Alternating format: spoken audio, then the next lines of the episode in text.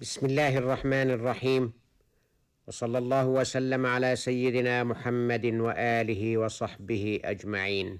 مستمعي الكرام السلام عليكم ورحمة الله وبركاته.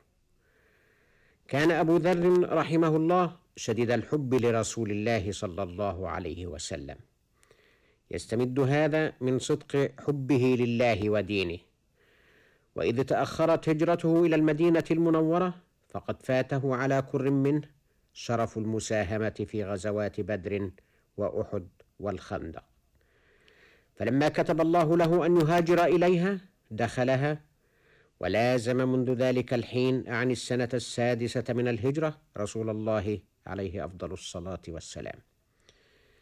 دخل أبو ذر المدينة لا يملك من متاع الدنيا غير ما عليه من الثياب. فأقام بالمسجد النبوي الشريف مع أهل الصفة ما أقام. يختلف إلى الرسول ويسمع أحاديثه ويعيها ويتدبرها ويسردها سردا حسنا. ويرى السعادة في تطبيقها والعمل بهديها وإنه ليرجو الناس جميعا أن يتخذوها نبراسا لهم في حياتهم لتستقيم لهم الحياة الكريمة الطاهرة ولتكون لهم الحياة الأخرى كما هي للمسلم الصادق الإيمان. ثم شارك أبو ذر في غزوات الإسلام لم يتخلف عن واحدة منها. ثم كانت الدعوة للخروج إلى تبوك سنة تسع لمحاربة الروم وذلك كما يقولون في زمان من عسرة الناس وشدة من الحر وجدب من البلاد. ولقي الرسول الأعظم عليه السلام مشدة من جانب القوم.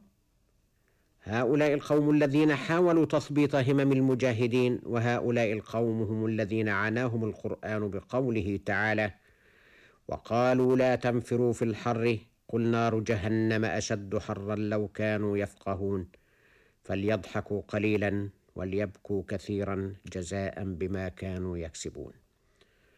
وراح آخرون يرجون الرسول عليه السلام ويلحون عليه أن يأذن لهم حتى لا يفتنوا ولم يكن في مثل هؤلاء خير.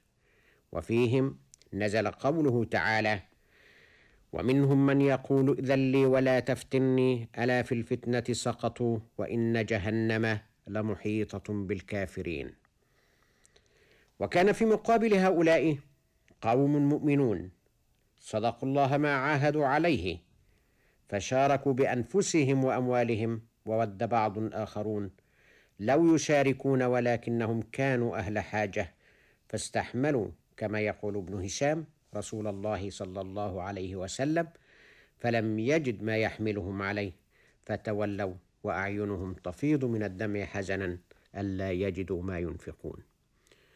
ثم سارت الحملة وجعل البعض يتخلفون فيذكر ذلك البعض للرسول العظيم فيرد عليهم بقوله وفي قوله الحكمة العميقة دعوه فإن يك فيه خير فسيلحقه الله تعالى بكم وإن يك غير ذلك فقد أراحكم الله منه.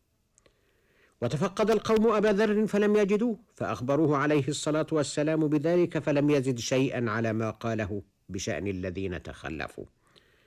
ولكن ما كان لأبي ذر أن يكون من المتخلفين المنافقين وهو الصادق الإيمان. المحب لرسول الله صلى الله عليه وسلم المدافع عن الدين. ولم يكن من أمر أبي ذر إلا أن بعيره قد أوهنه طول الطريق وهزاله فتركه أبو ذر ومشى مسرعا ما وسعه الإسراع ليلحق بالجيش. ونظر المسلمون وقد نزلوا بعض منازل في الطريق فرأوا رجلا على البعد يمشي وحده فأخبروا القائد الأعظم فدعا أن يكون القادم أبا ذر فكانه. فلما علم الرسول بأنه هو وعلم بخبره دعا له وقال رحم الله أبا ذر. يمشي وحده ويموت وحده ويبعث وحده. وصدق الرسول الأمين. وذكر ابن إسحاق في السيرة الشريفة خبرا موصولا إلى عبد الله بن مسعود أنه لما نفي أبو ذر إلى الربذة ودنا أجله أوصى امرأته وغلامه أن يغسلاه ويكفناه ثم يضعانه على قارعة الطريق وأن يقولوا لأول ركب يمر بهم هذا أبو ذر صاحب رسول الله صلى الله عليه وسلم. فأعينونا على دفنه. قيل ففعلوا. ما قاله وهكذا مات وحده. مستمعي الكرام شكرا لكم على إصغائكم وإلى حلقة الغد إن شاء الله تعالى. والسلام عليكم ورحمة الله وبركاته.